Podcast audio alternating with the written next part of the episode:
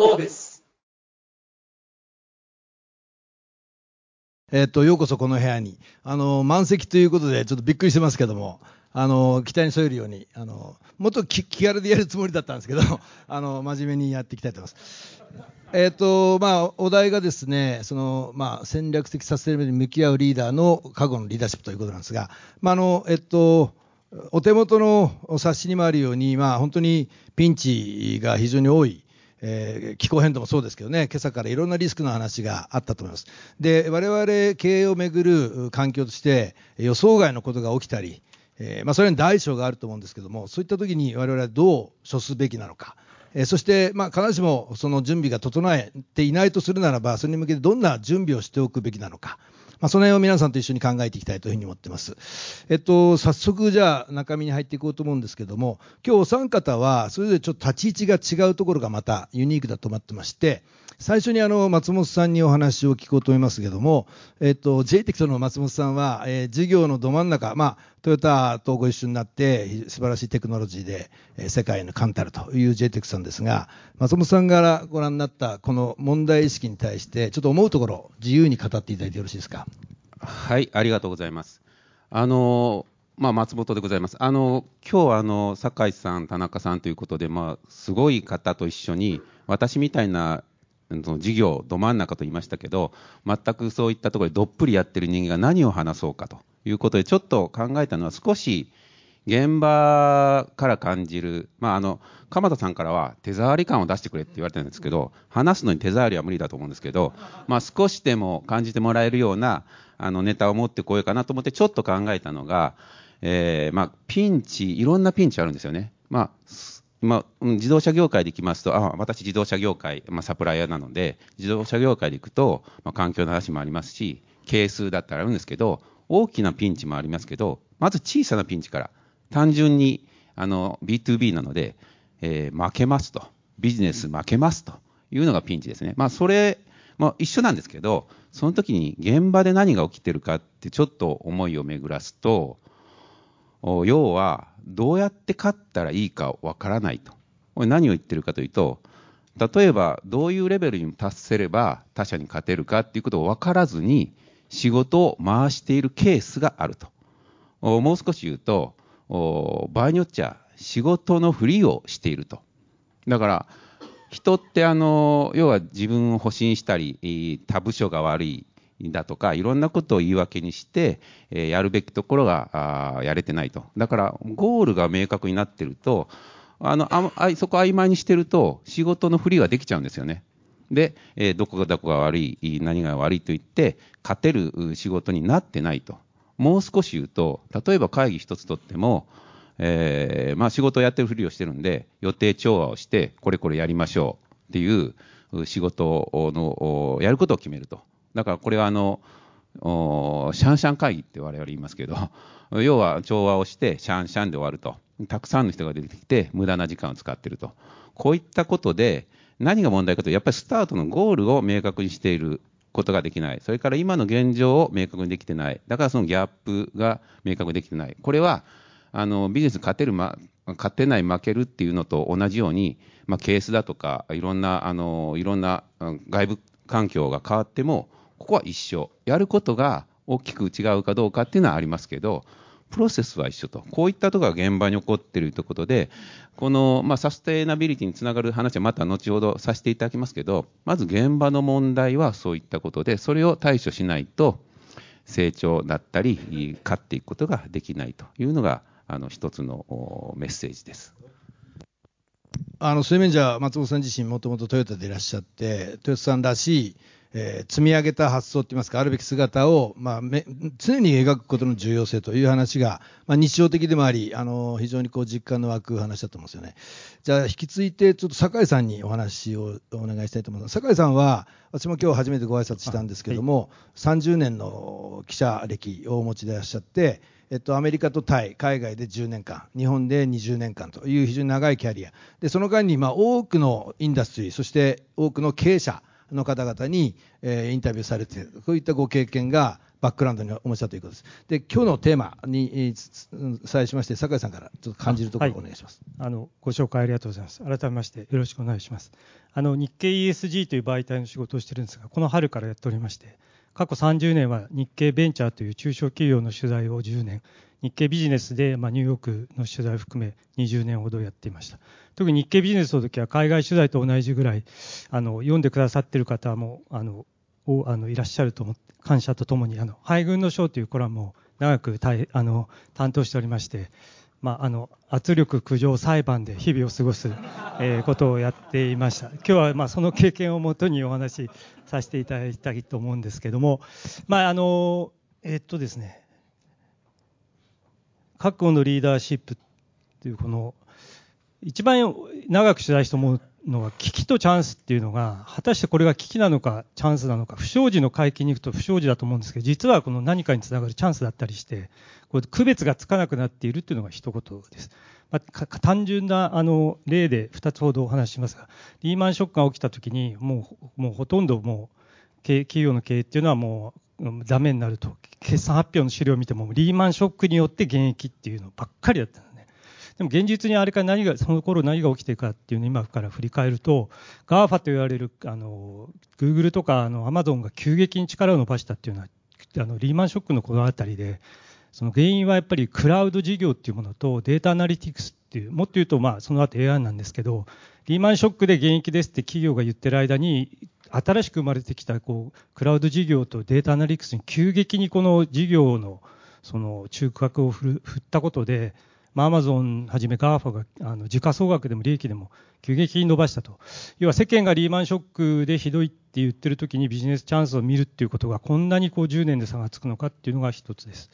もう一つはトヨタ自動車がま長く取材させていただきまして、あのアメリカでトヨタのブレーキがおかしくて急発進すると、トヨタ社長が公聴会に行ってっていう時覚えていらっしゃる方も多いと思うんですが、ちょうどその前にあのトヨタの取材で役員の方にお会いしたときに、それ事件の前ですけど、もう2兆円ぐらいの利益出してる中でのインタビューで、いや実は心配なのは、その社員が自分が若い頃はもう100円単位気にしてたのに、今の若い社員はもうアメリカ行くと100万円単位をこう自由に使っていると。100円単位を気にしてた会社が100万円を自由に使って、こっちがこ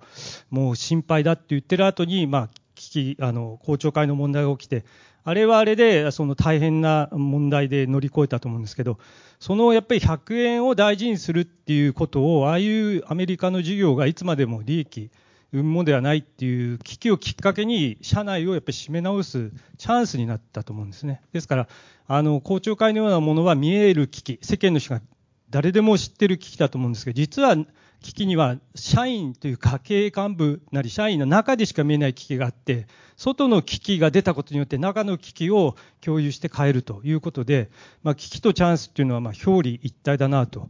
いうことをあの感じながら取材しております。まずここまでお話しさせていただきます。あのまあ、今のに絡んでちょっと松本さんに一瞬戻りたいんですけども、まあ、トヨタつながりってことなんですが、その同じ事象の危機の裏側にあるチャンスっていうものを見出すって話で、まあ、たまたま、えっと、100円を意識するものがそのあたりちょっと緩んでったんじゃないかって話があったので当時思い出してやっぱりそんなムードはあったんですか？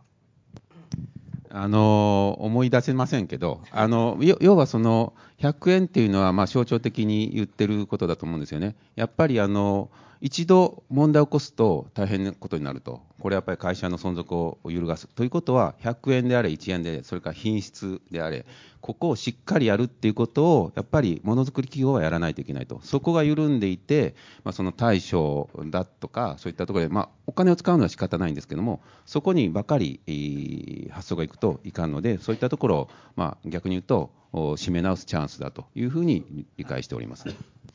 なんかあの、ね、この後また深まりますけど、今のその酒井さんのお話は、日頃のその問題意識をどれぐらい練ってるかっていうか、自社は今何が問題なんだろうかってことを練ってるかって話が一つあるのと、リーマンの話っていうのは、そのまあ、GAFA はその時にまあいろいろ仕込んでやってったってことなんですけど、ちょっとまあ対策ってあるじゃないですけど、何が違ったのかって、ちょっとクイックにコメントもしあれば。なぜそういう発想になれたんだいや私は昔からの経済産業報道に携わっているのでやっぱりあの政治問題とかいうリーマンが起きるとマクロ報道と政治報道っていうのがすごくこうかき消しちゃうと思うんですね、産業の動向。もっとあのトヨタの取材がないんで、トヨタさんの話でまたあれなんですけど、95年に野茂選手があの移籍したときに、あの時日本で何がやったかとあのアメリカが圧力かけて、トヨタとか日産、日本車200%関税かけるっていうんで、もう自動車産業もこれで日本をおしまいだみたいな論調がすごくあった。でも95年、96年、あの頃何がじゃあ起こったかっていうと、ネットスケープとかヤフーとかですね、インターネットブームが勃興してた時なんですね。もうそこからシリコンバレーの躍進っていうのが95年からあの始まってると思うんですけど、日本の報道でほとんどなかったと思います、一般で。貿易摩擦が日本とその産業をダメにして日米関係をおかしくするっていうので産業の停留っていうものがなかなか見えなくなってしまうから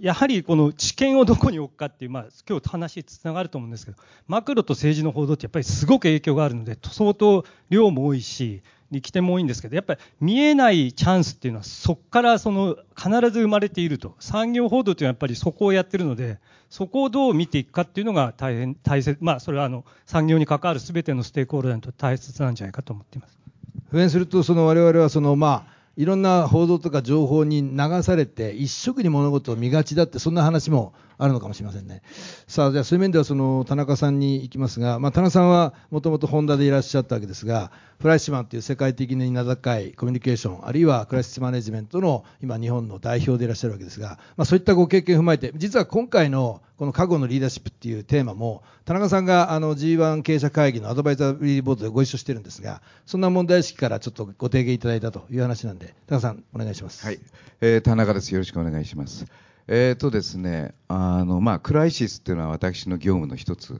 なんですね。それで、まあ、先ほど松本さんから現場という視点からお話がありました。で、僕はどっちかというと経営者っていう視点で、えー、考えるんですけれども、えー、要はクライシスが起きるとですね、あの多くの経営者が崩れていくんですね。で、これがですね、あのどんどん頻繁に増えている。でいわゆる、えー、今経営者に求められているものって何かというとつまり、えー、想定外のことがこれからどんどん起こるんですよ。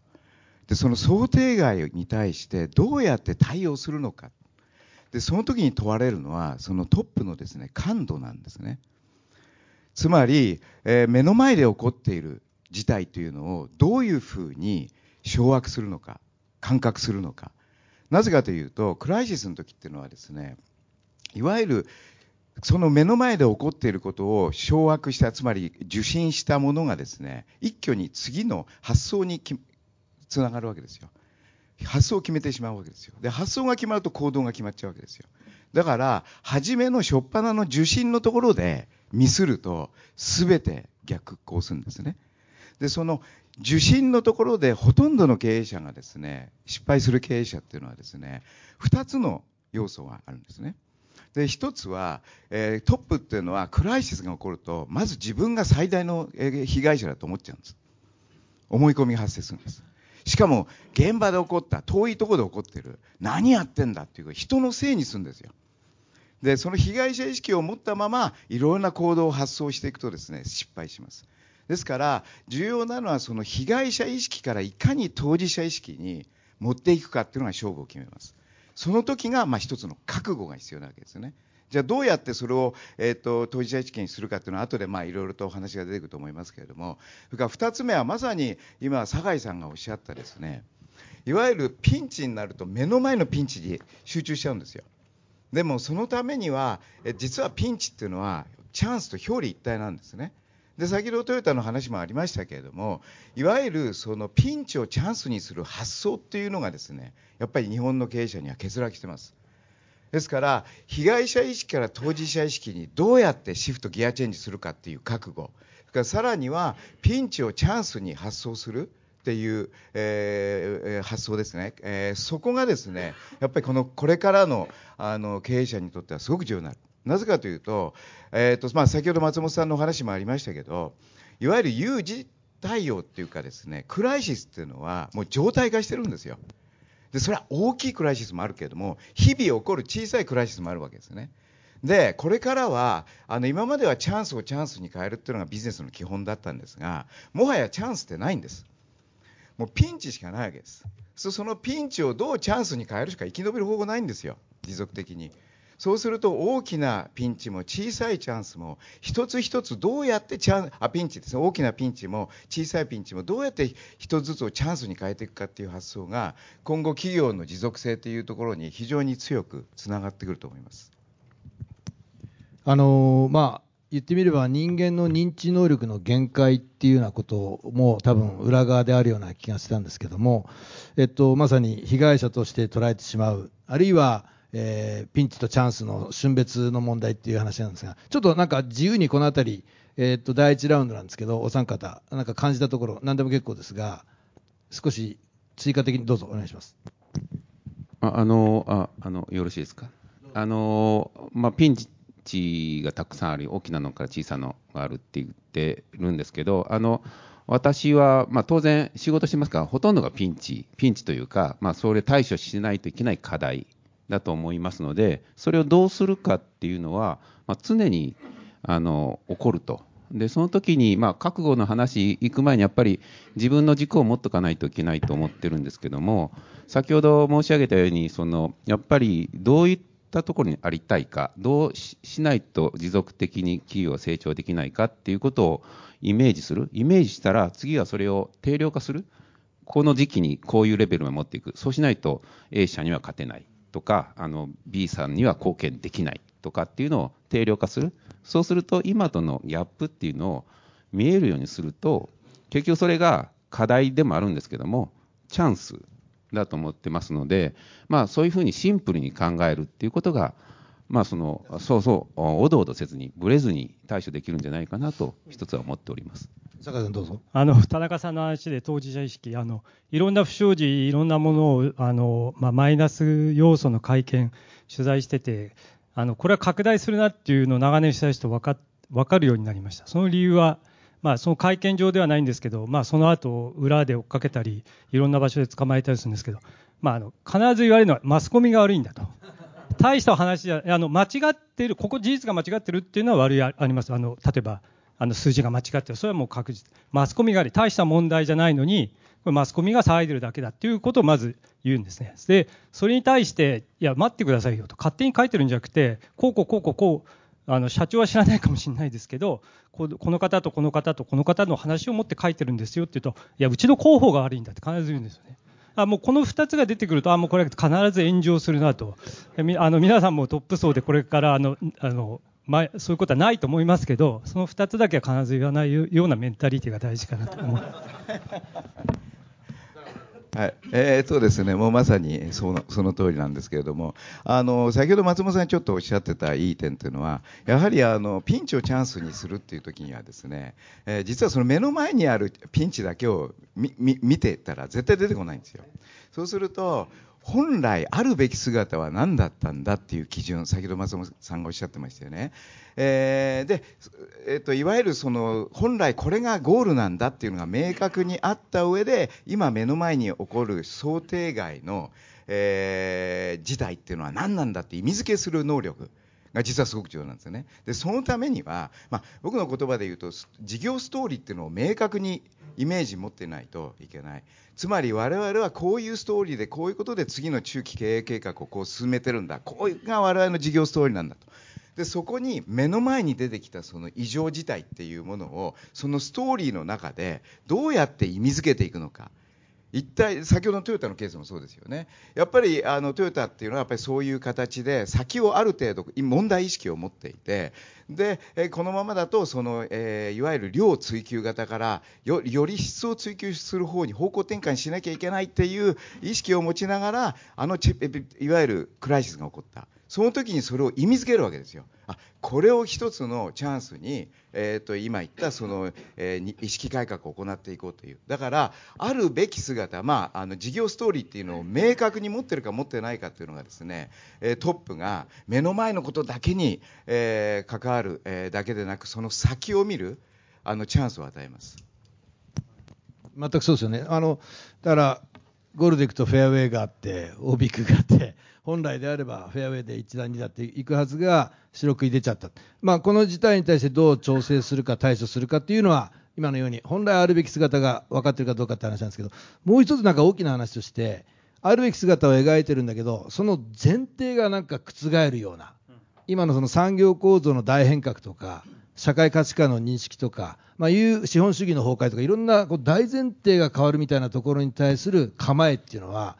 さらとりでいくとどう、どう考えたらいいんですか？そのストーリーを絶えず進化させることですよね。あのストーリーっていうのは一体作ったらもうそれは絶対だってことは絶対ない。事業ストーリーだって同じです。日々起こる目の前で起こってくるあるいは経験とかあるいは、えー、業界動向とか、えー、そういうのを絶えずその、えー、ストーリーというものをベースにそれを進化させていくというのが重要なんですね。ところが今あのほとんどの企業は事業計画はあるんだけどそのストーリーっていうのはないんですよ。だからストーリーっていうのはそこにはいろんな思いとかそれを作ってきた企業の思い個人の思いトップの思いあるいはいろんなステークホルダーの思いっていうのが入ってるはずなんですね。でそれで一つストーリーをしっかり作りながらそのストーリーラインにじゃあ今目の前で起こっていることあるいは状況変化っていうのをどういうふうに意味づけてで全体のストーリーを進化させるっていう。だからあのストーリー1回作ったら終わりじゃなくてそれは絶えず進化させていかないといけない。でそれがちゃんと軸に入っているとえー、特にそれが右脳的に、えっと、腹落ちしているとトップの中にあるいは社員の中にそうすると新たな事態に対する対応力が全然変わってきます。右脳的なところもうちょっと言っていいですか？あの右脳的に入るって意味合いはどういうことですか？えーと、基本的にはですね人間というのは左脳で理解して右脳で行動するんですねですからやっぱり右脳のところまで落とし込まないとあの対応できなくなります。行動面ですか？行動面なるほど今の話その私なりの理解でいくと結局そのストーリーには前提があってで、まあ、具体的なビジョニングがあってっていうようなその本じゃありませんけども第1章第2章第3章こう考えてる言われがあるっていう全体感があってそれをなんか更新していくっていうイメージにちょっと捉えたんですけどもあのそんな理解でいいですかね？あのストーリーっていうのは人に語るもんじゃなくて自分に言い聞かせるもんなんですね。つまり、えーと、トップにとってのストーリーっていうのは自分を絶えず元気をどう維持するか。人間って心が浮き沈みありますよね。でトップは浮き沈みあっちゃダメなんです。絶えず自分を動機づけて元気にならなきゃいけない。そうすると自分のストーリーをしっかり持ってそれを毎日自分に言い聞かせて自分をまあ洗脳するっていうか、えー、そういうことを絶えずやっていかなきゃいけない。自分との対話ですね。それから会社の中で言うならば社員に対してしっかりとその事業ストーリーを伝える。語り聞かせる。それによって社員があの全体の流れの中で自分の役割はこうなんだっていうところを、えー、ポジショニングを明確にできる。でも当然ながらストーリーっていうのは一つの将来仮説で作られてるわけですからその将来仮説が変わったらそのストーリーも変えなきゃいけないですね。はい、いやその通りだと思うんですけどあの今ストーリー作りのあり方っていうのはやっぱり大きく変わってきてると思うんですね。昔今そのコーポレートガバナンスコードが変わって必ず社外役員ですからあの取締役会の議長が外部って企業も増えていて、ストーリー作るときにやっぱり社外役員が何変えてるかっていうとこの社内で作ると各部署のあの予算を足して経営者が承認するからそうじゃなくって何を目指して何を達成してそのために何を部署がするかっていうふうに要はあの作り方自体をストーリーの作り方自体を変えていると。ですからその外部の目を入れてその社外役員だったりステークホルダーですね。そこが僕は一番大事だと思う。でなこれがその達成という意味ともう一つクライシスでやっぱこの仕事をしてて一番面白いのはいろんな記者会見出てその時には経営者の方もいるし広報の役員の方もいて何年か経った後にあれは会社守ってるっていうよりも社長自身を守ってああいうことを言ってるんじゃないですかって言ってそれは書くつもりじゃなくて自分の見聞きが間違ってるかどうか確認したいから教えてくださいって言うともう何年も前だし退任してる方だといやその通りで広報はこう言ってくれって言ったのに俺にそんなこと言わせるなって社長。だからクライスの時に会社を守ってるようで自分を守ってるケースも結構あるんですね。だからストーリーの時から社外役員で外の目を入れてると社長も社内社外の目を入れて同調して agree したんだからクライシスの時も社の代表としてちゃんとやるっていうふうに外の目を入れていくことで、まあ、ストーリー作りもクライシスの時にも対応力っていうのが違ってくるんじゃないですか、ね。はい、非常にいいですね、まあ、あるべき姿、それからストーリー、それからその作り方、ああいうこと。松本さん、なんかこれに絡んで言いたいことありますか？あのまあ、おっしゃる通りで、ストーリーすごく大事で、まあ、あの我ここにいらっしゃる皆さん、トップだと思うので、多分そのストーリー、戦略作るときに、トップとしてやります、社外の方も含めて。えー、だけど、ここでは一つその、まあせ、話をしてみんなに腹落ちしますっていう時に相手が誰になりますかというとやっぱり、えー、その下の部長だったり、まあ、執行役員だったりっていうことになってこの辺りまで多分ストーリーをあの徹底しないとお一枚岩にならないということだと思うんですよね。だからその時にそのやっぱりあるべき姿を描くそれから外的要因が入ればまあ、我々で言うと、例えば分かりやすいケースみたいなことで、例えばシェアリング増えたら、車売れなくなりますよねってある程度、そうすると台数出ますよね、B2B の我々数出せますよね。みたいな環境が入ってくると、じゃあそこをどう考えるんだみたいなことをストーリーの中に入れ込む、それを腹落ちさせる執行側にぐらいのことをしっかりやらないといけないと。ここでやはりそのストーリーを腹落ちさせるためにはロジ、まあ、明確なあるべき姿、目標値とそれをロジカルに合理的に説明できる中身が必要でそれを左脳でしっかり把握してさっきおっしゃっている右脳で、えー、これはどうやったらいけるなぜこうなるっていうことを腹落ちさす。見たその左脳と右脳のバランスが大事。それからトップのその情報処理とその下のメンバーへの腹落ちさせる。ここまでが必要かなと。はい。前半戦があのいい形で少し整理されてきたと思うんですけど、まあ、当初、松本さんは日常における問題という話があってで酒井さんからは、えっと、ピンチとチャンスの見極めの送別の問題があって田中さんからはドンズバの本当の危機対応クライシスの話があったと。でもいずれもが将来像をしっかり持っているかという話。それからそこにストーリーがあるかという話。でそれを外の目を入れて作っているのか。あるいは経営者が自分の問題として本当に考え抜いているのか、え、合理的な左脳の話とそれを伝える右脳の話、まあ、この辺りまでが展開されてきたわけですが。そうするとこれができれば本当にあの最後、まあ、被害者とかいう話も含めて全てが解決するのかどうかっていうんですかね、えっと、危機時のその覚悟の経営リーダーシップみたいな話ちょっと田中さんなんか気になるところがもしあればそれで本当に十分なんでしょうか？あるいはそれはトレーニングあるいはそれ以外で鍛えられるんでしょうか、まあ、準備みたいな話もあると思うんですけどね。まあ、トップにという立場からするとトップの人たちに対してはやっぱりトレーニングというよりも修練っつった方がいいかもしれませんね。あの要は、えー、っと自分の目の前で起こっている事態をえー、完全に掌握するって、えー、正しく掌握するっていうことはですねあの基本的には実は最大の敵は自分になるんですね。つまり自分っていうものが持っているその今までのキャリア成功体験あるいは自分が描いている将来の、えー、まあ、えー、仮説そういうものとは相反することが目の前にドーンとこう全てを否定されること自体が目の前に出てくるわけですよ。そうすると、まあ、先ほどあの酒井さんがおっしゃってたようにですねあの自分を守るっていう発想、えー、がこうぐわーっとこう出てくるわけですよ。で、まあ、ある意味よく自分ごと化っていう言葉があるんですけれども実はそういう事態になった時自分ごと化しちゃ逆にいけなくて実は自分ごと化って自分ってあの漢字を見れば分かるようにえ自分を分けるって書いて自分って言いますよね。そうすると基本的にですね自分と今目の前に起こっていることを分けちゃうんですよ。距離を持っちゃうんですね。そうするとあの基本的にはその事態の中に自分を投入することができなくなるんです。つまり自分っていうものが関わってくるとややこしくなるわけです。さっき言ったように自分の保身とかそういう全て自己否定されるとかそういうことが絡んできて判断状況を認識することをですねあの、えー、なんていうかなできなくなるわけですよですから重要なのはいかに自分外しができるかそのそういう事態になった時にその自分というものをゼロにしてでその目の前にある、えー、事態と想定外の事態と一体になれるかどうかっていうのが実はものすごく重要で。でここがですねじゃあその場になってすぐできることじゃないんですね。左脳でそれ理解したからっつったら現場に行ったらできないですよ。結局何が起こるかというと、え日頃どういうふうに自分との対話を、えしっかりとやっているかっていう。でそれは日々、えーと、と自分自身っていうのが成功すればあるいは実績を上げればどんどん自分が肥大化するわけですよ。でその肥大化した自分を絶えずゼロにしていくゼロにしていくっていうのを日々の、えーえー、行いの中でどうやってそういうのをマネージしていくかっていうのはものすごくトップにとって、え、でそうやってストックを作っていかないといざ鎌倉でそういう事態になった時にもはやそのだけそこだけで手先で対応できるような事態じゃないです。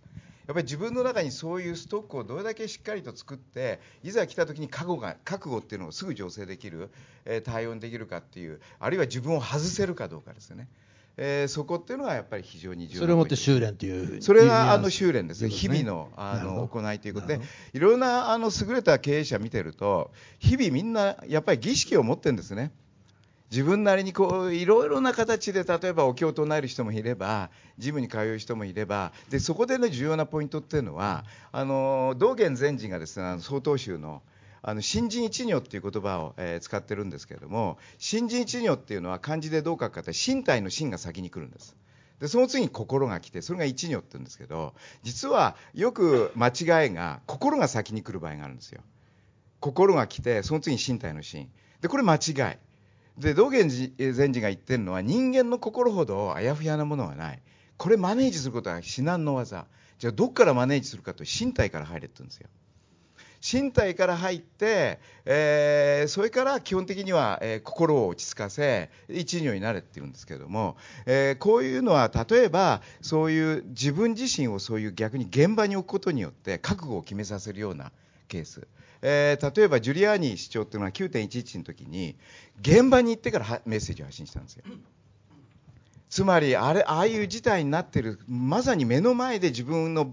身体を置いてそこで覚悟を決めさせてニューヨークの市民に対して問いかけ発信をしたんです初めて発信したわけですでそれはそういう場に置くことによって、えー五感六感でもぎゅっと自分自身が覚悟を決めて発信するっていう。ですからあの基本的にはそういう積み重ねという修練とそれから実際その、えっと事態が起こった時にいかに自分をそういう場にさらすかどうか逆に。豊田明夫社長はまさに公聴会で自分をさらしたわけですよ。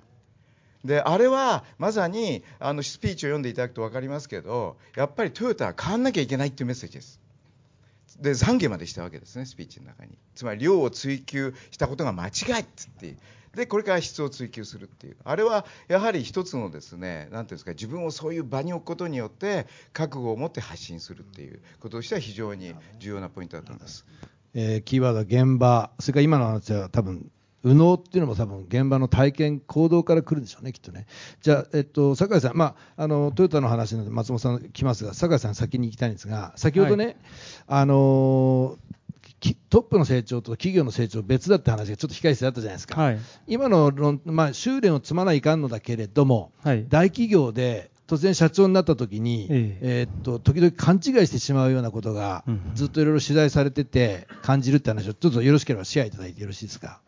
まあ、あのやっぱり企業の成長とこう会社、まあ、なんですかね、経営陣としての成長って、まあ、こ当然違うというか、あのいきなり晴天の霹靂ですって、新米ですからよろしくお願いしますっていう会見で言った社長でも業績が良ければ名経営者ってやっぱ言われるわけですよね。でも実際どうかっていうと、やっぱすごい株主総会初めてなんで、社内のあらゆる人がもう想定問答で徹夜、徹夜、徹夜って、それはそそういうもんだと思う、初めてですか。だから企業の成長とこう経営者として株主総会の対応が慣れてるとか、その経営トップとしてキャリアがあって、また別のものだと思うんですけど、どうしてもその業績がいいとこうなるし、業績が悪いと全然出てこないっていう、こう一緒になりがちだなと。で、そういうのが一番現れるのがやっぱ会見の時で、やっぱり物事がすごくやっぱり複雑になればなるほど、その、なんていうんですかね、会見が、まあ、平たく言うと荒れやすい。わかりやすく言うと、その、えー自動車会社が経営危機で資本増強することになりました。でもその間に交通事故が起きて、えー、と検査、その車の品質もとら、えー問われていますっていう2つのテーマでやると、もう社会部系の人は人が死んでるのになんだみたいになるし、経済部系の人はこの資本増強の転換社債の利率はいくらですかみたいな、こう混在してくるわけですよね。ですからこう、だけどそこで言うべきは、やっぱり被害が出てることへのお詫びと、それに対して今後どうしていくか、それは車の品質を高める、資本増強こう、それがだんだん質問があれするうちに、だんだんこうきつい質問してるとムッとしてしまってですね、で、だんだん喋んなくなって、ところで転換社債はっていうのは、それはあの、CFO からお答えしますみたいに急に投げられてしまって、やっぱりそこでやっぱりさっきの成長じゃないですけど、やっぱり CEO なんで、最終的には全部自分で意思決定するわけなんですけど、そこでこう、っぱり、なんですか、慣れてないし、その問題、何が問われて、何を答えなきゃいけないのかっていうのが、その雰囲気であの壊れていったときに、さっき言った自分事だったら、やっぱり最後は自分で引き受けるっていう、そういうことなんじゃないかなと思いますけども今のお二人のお話は質感が真逆なんですけども、実は同じことの裏と表から描写してるんだと思うんですよね。えー、田中さんは修練って話の重要性で、それが不十分だった時に起きがちな、本当に我々もよく見る、我々自身の経営者の落とし穴っていうんですかね、まあ、いう両面だったと思います。で松本さんね、あのまあ今、ジテクトの役員でいらっしゃるんですけど、トヨタさん、まあ、ジェイテクさんもそうなんですけど、まあ、先ほど秋夫社長の話が出ました。で、秋夫さんは、えっと、もちろん、あの、トヨタ家って話もありますが、それ以外の社長さんも、えっと、張さんにしろ、奥田さんにしろ、渡辺さんにしろ、まあ、いろんな危機を多分乗り越えておられたんじゃないかと思うんですが、危機を乗り切る人材育成、リーダー育成みたいな観点で、トヨタは一体何をやってたのかっていうふうに、増田さんの試験で結構なんですけど、どう思われます？あのありがとうございます。まあ、あのもうトヨタではございませんので、あまりそんな偉そうにトヨタっていう顔で喋ることはできないんですけど、あのあそこのあそこにいた時は大変そのやっぱり教育といいますかね、あの現場からそれからいろんな教育含めてかなりこなしている中で、やっぱりあの物事を見るっていうところが一番大事なんですよね。で先ほどあの田中さんから修練っていうことと、それからあの体を、まあ、そこの現場において、心っていう話ありましたけど、物事を見るときに、頭が、まあ、要はその偉そばったりとか、立場上がってくると、やっぱり頭の中で先に処理してしまうんですよね。で、頭の中で処理していくってことは、このことはどう対処すればいいかっていうことを考える中で、あそこが悪いからとか、いらまあ、そういう邪念も入ってきますと。いうふうに思います。なので、私はだからそういう迷うことがあれば、まず行動に移しましょうというようなところが、現地まあ、それ、トヨタ用語で現地現物なんですけども、それから、やっぱり迷った時っていうのは、行動を起こすと、周りの人が関わってきます。なので、助けてもらえたりとか、困っている時に。だから、やっぱり、その、心からではなくて、体から動くっていうことは、まあ、そこまで修練は鍛錬、まあ、できてませんけども、やっぱり、マインドとしてはそういったところは一つございます。それは、あの、大変、あの、大きいかなと。そういう文化が、みんなが持ってると、それこそ三遊間の頃は取れる。あの、間に飛んでいった仕事が、処理できる。で、まあ、もう一つだけ言わせていただくと、あの、すごく簡単な言葉で、私好きなんですけど、情けは人のためならずっていうことで、要は、あの、ここはと思ったところを、やっぱり助けてあげると、結局自分の仕事、自分の困った時に戻ってくるということで、これ、まあ、三遊間の頃だったり、やっぱり行動を起こすっていうところとつながってると思いますので、そういったあのマインドが非常に醸成されるといいのかななんて思ってます、ね、あの残すところ、質疑応答まであと5分なんで、最後のちょっと問いいきたいんですけどね、あのまあ、自社の危機っていう話に対する対処の仕方に対して、まあ、いろいろ議論してきて、なるほど、そういうことかというイメージができたんですが、そのいわゆるサステイナブルって、まあ、自社ののみならず、社会的な、今でいう SDGs にアラインさせながら、とあるピンチを、えー、自社のことを超えて社会のサステイナブルっていうものに転換するそういうリーダーシップが発揮できるとさらにいいんじゃないかという理想を語るとすればそれどう考えたらいいかということでちょっと皆さんから一言ずつどなたでも結構です。準備のできた方からいきましょうか。じゃあ田中さんはい。えーとですね、あの今、世の中大きく変わっている、えー、中でですね一つのパラダイムシフトっていうのが企業はその商品やサービスを売って稼いでるっていうところからいわゆる社会に貢献する企業っていう方向にパラダイムシフトしてると思うんですね、非常に。でこれは実際グローバルで見ててもそういう動きが非常に加速化している。でその中で、えー、やはりその先ほどのその事業ストーリーの中にやはりそういう発想ですか？まあ、ESG とか SDGs とか、これはもう、あの、酒井さんの専門領域ですけれども、やっぱりそういう発想を持ちながらやっていかないと、ステークホルダーがついてこなくなる。で、ステークホルダーがついてこなくなるってことは、クライシスになるってことですね。ですから、やはりその事業ストーリーを作るときに、あの今のパラダイムシフト、つまりこれからは企業っていうのは、社会の中にしっかりとして貢献する、その企業だからこそ、あの稼げるっていう時代なんですね。だから社会に貢献しない企業は稼げない時代がこれから来るわけですよ。ですからそういう意味で、あのいわゆる、えーと、今の次の世代の人たちっていうのは、やはり会社選ぶときも、その社会貢献ちゃんとしてるのかどうかっていうとか、ものすごい大きな軸にもなってますし、いずれにしてもこの流れは変わりません。ですから、事業ストーリーの中にしっかりとそういう視点を入れるっていうことが、将来のクライシスというものを回避する。えー、という意味ではすごく大きな、えー、話になっています。それから2つ目ですね、もう1つは先ほどあの、えー、酒井さんの話で、企業の成功と自分の成功を同一視してるっていう話ありましたね。あれはもうまさにその通りで、そういうことが、えー、起こるわけです。で、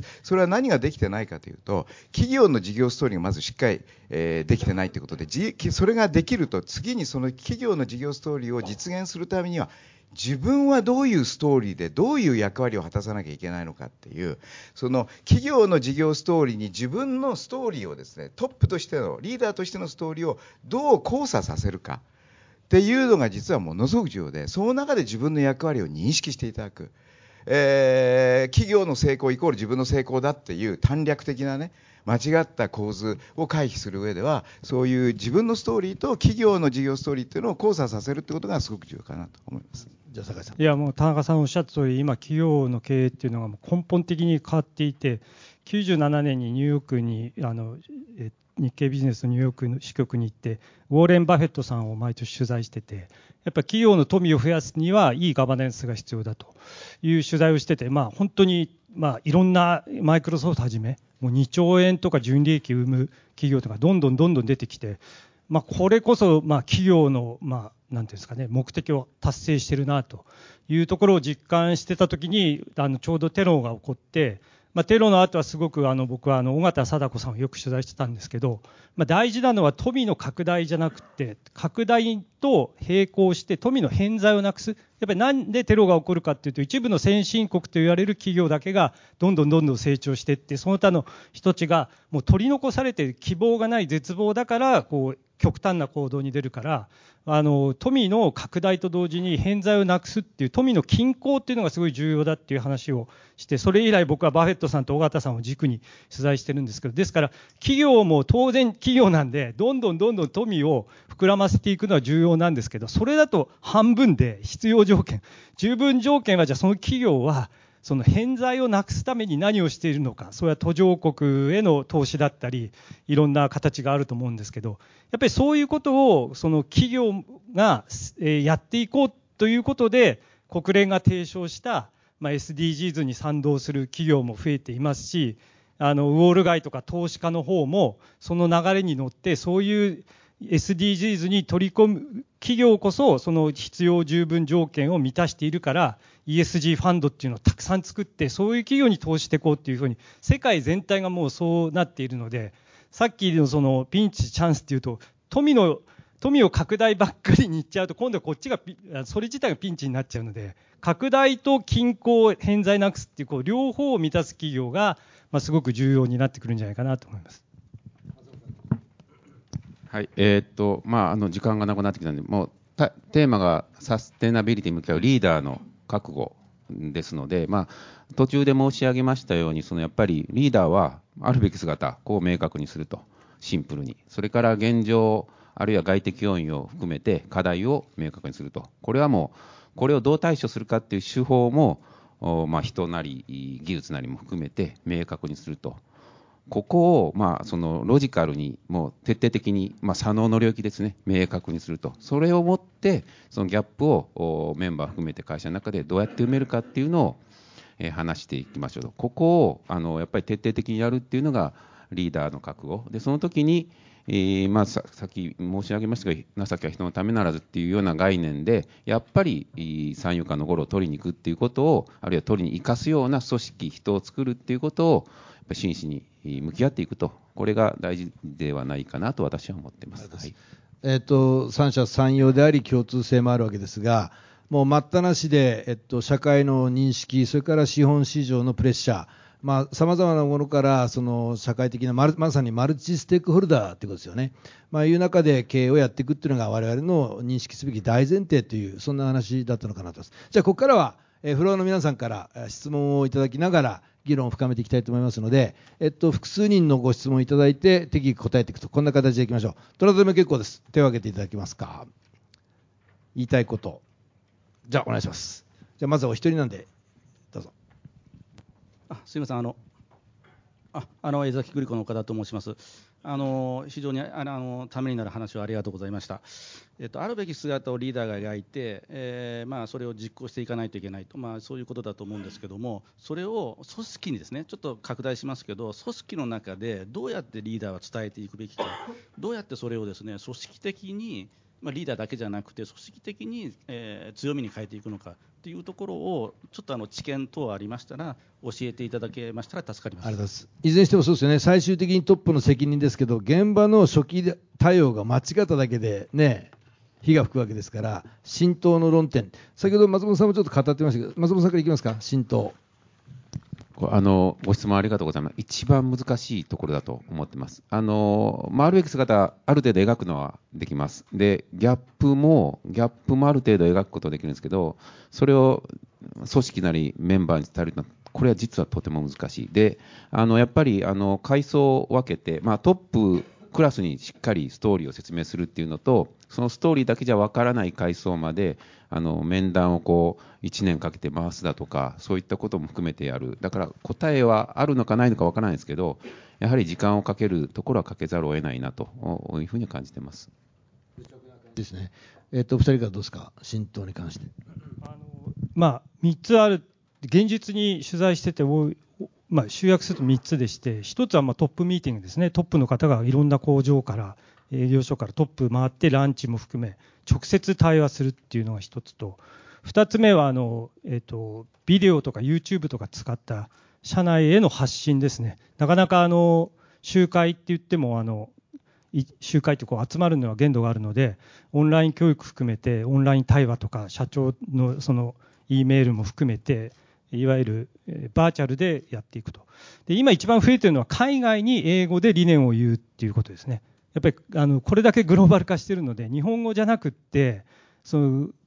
自社の歴史を英語にして海外に発信して、それで議論するっていう、この3つ目の部分が一番今増えてるところで、ここが一番重要な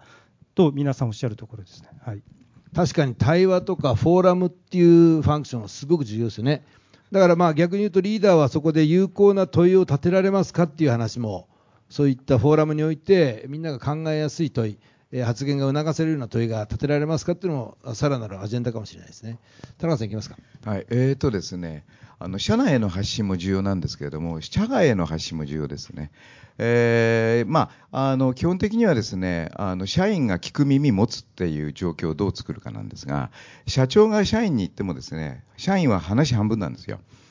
基本的にはですね、えー、と話半分でで、重要なのは、例えばですね、まあ、日経ビジネスさんが書くとかね、なんかいろいろなあの外に対して発信して、それが記事化するとか、そういうのっていうのは、実は、えーとえー社員の方は耳暖房なんですね。だから、その社外に対する発信をどう利用するか、シンクロさせるかっていうのがすごく重要で、で、あの、例えばさっきの豊田明夫さんの場合っていうのは、やっぱり公聴会という世界が注目する場、その場で社長が話すって言った時には、社員全員聞いてます、グローバルで。ですから、外に対する発信をどう社内に対する発信とシンクロさせて打っていくかっていう戦略性が必要です。それから社内においての、えー、とコミュニケーションってままさに松本さんおっしゃってまずトップからしっかり固める。で、下にブレイクダウンしていくっていうことなんですが、あの一番重要なところは中間管理職だと思います。つまり中間管理職は現場にいる人たち一人一人の仕事を意味づける役割があるんですね。新しいビジョン、新しい事業ストーリー、中継の中で、個々の現場の、えー一人一人がどういう、えーそのビジョンをですね、自分なりの仕事の現場で落とし込んで解釈すればいいのか、どう、えーその理解すればいいのかっていうのは、これ中間管理職がしっかりと伝えないとダメです。ですから、トップはもちろん、えー、トップで意識、を疎通するっていうか、一致しなきゃいけないんですが、それ以上に、やっぱり中間管理職をどうさせるか、あの、理解するか。で、そのための手法としては、やっぱり双方向的なセッションを、え、持っていくことがすごく重要ですし、やっぱりトップが中間管理職に降りてって、あるいは現場にも降りてって、まあ、よく車座とかタウンミーティングとか言いますけど、そういう場をやっぱり意図的に持っていく。で、その動きと連動して社外的な発信。っていうものをうまく、えー、使っていく。だから、両面から攻める。つまり、外からと内側からとですね。やっぱり、なかなかね、社員の意識改革ってできないですから。ね、日経ビジネスで書くっていうと、ぜひ来てくれって言うんですけど、配軍の章で言うと、二度と連絡をよこすなと。確かにそうですね。田中さんが言ったあの意味付け、あ、どうぞご質問。いいですよ。ありがとうございます。鉄友会の武藤でございます。あの先ほどトップは浮き沈みがあってはいけないと、まあ、いつも元気であってほしいということだと思うんですが、まあ、現実的には結構難しいと思ってます。あのいくつかの事例でみんなどうやってあの元気自分を元気づけたりしてるのか、浮き沈み減らしてるのか、あのケースがあったら教えてください。セルフコントロールですよね。一番重要じゃないですかね、これね。いろいろ、いろいろ僕も苦労してます。あの、やっぱり人間って落ち込むんですよね。で、自分の心っていうのはマネージできないんですよ。本当に。で、これをどうするかっていうのは、いろいろ皆さん試行錯誤されてるんですけども、例えばいくつかの例で言うと、あの、1年前の自分と、対話するっていうことをやっている、えー、一部上場の、まあ、トップの、えー、金融関係の企業のトップがおります。で、この方は何かというと、毎日ノートを作るんですね。で、これ前も話したことあるんだけど、この場で。あの、いわゆる、えっと、その日々気がついたこと、出会った人、思い、すべてこう書き込んでいくわけです。で、それが365日経つとですね、1年できるわけです。そ次に何やるかと、新しい手帳を持ってきて、えっと、1年前の自分の書いたメモを見て、で、自分の今日のメモをこう作っていくわけです。もちろんそれは書き写すっていうとこから始まるんですけども、徐々に、あ、これはもういいやとか、えー、あるいは今日得たそのなんか出会った人との印象とか、そういうのをどんどん書き込んでいくと、実はこれ自分、1年前の自分と対話してるんですね。で、これ結構ね、皆さんやれると面白いと思うんですけど、1年前の自分の発想っていうのはかなり、今にとってもなるほどと思うこともあるし逆にあこんなこと考えてたらダメだなっていう自分の逆に進化したところも分かるしそういうことをやってる人っていうのはありますね。でただ人それぞれで昔で言うと土光さんなんかはお経を毎日ねあのやって自分の心を鎮めてた。自分を無にしてた。ゼロにしてたっていうこともできますし結構仏教に行く人は多いですけれどもいずれにしてもいろんなやり方があると思うんですけれどもやっぱりそういうふうに工夫する自分との対応を工夫するっていうのはですねあのいろんなやり方があると思います。あのドクターでいらっしゃるんで専門家だと思うんです。昨日地名車中では瞑想と呼吸法をやりましてね。えそれによって自分の活力を内側から出すっていうそういうエクササイズをやりましたよ。呼吸法は効果的だと思いますね。あの僕も呼吸法やってます。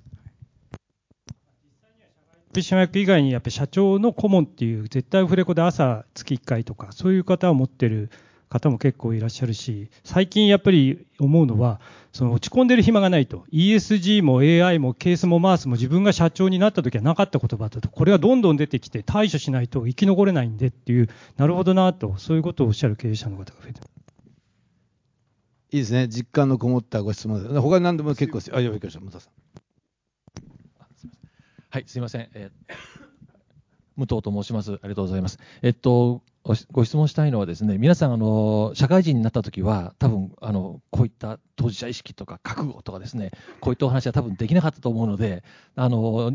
何らかの社会的な経験を通じて、このようなことを学ばれたと思うんですけども、皆さんお一人お一人に、こういうことがあったから俺はこういうふうに変わったですとか、あの、こういう時にこういう覚悟を得て、俺はこう変わったんだっていう、あの、一人一人のパーソナルヒストリーがちょっと聞ければ嬉しいなというふうに思っております。問いは覚悟をいかにして持つに至ったか、当事者意識を確立したのは何か、こんな感じですかね。まあ、あの経営者の取材、企業取材大好きなんですけど、自分は経営者に、ま、なることに対して全く興味ないので、経営を徹底的に取材して、それを言葉と文字で表すということに、すごく自覚ができたときから、あの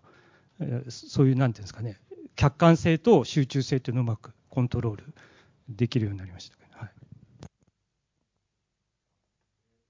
僕のホンダにいた時にアメリカの7年間ですね、やはりあの時日米通商摩擦がでかくてでいわゆる政府組合あとビッグスリーがですねホンダを潰しに来るわけです。でホンダが一番投資で先行してたもんだからホンダ狙い撃ちでホンダが落ちればトヨタ日産も落ちるっていうんででそこで一挙に、えっと、世論操作っていうか世論を喚起してあ反日感情を煽るわけですよね。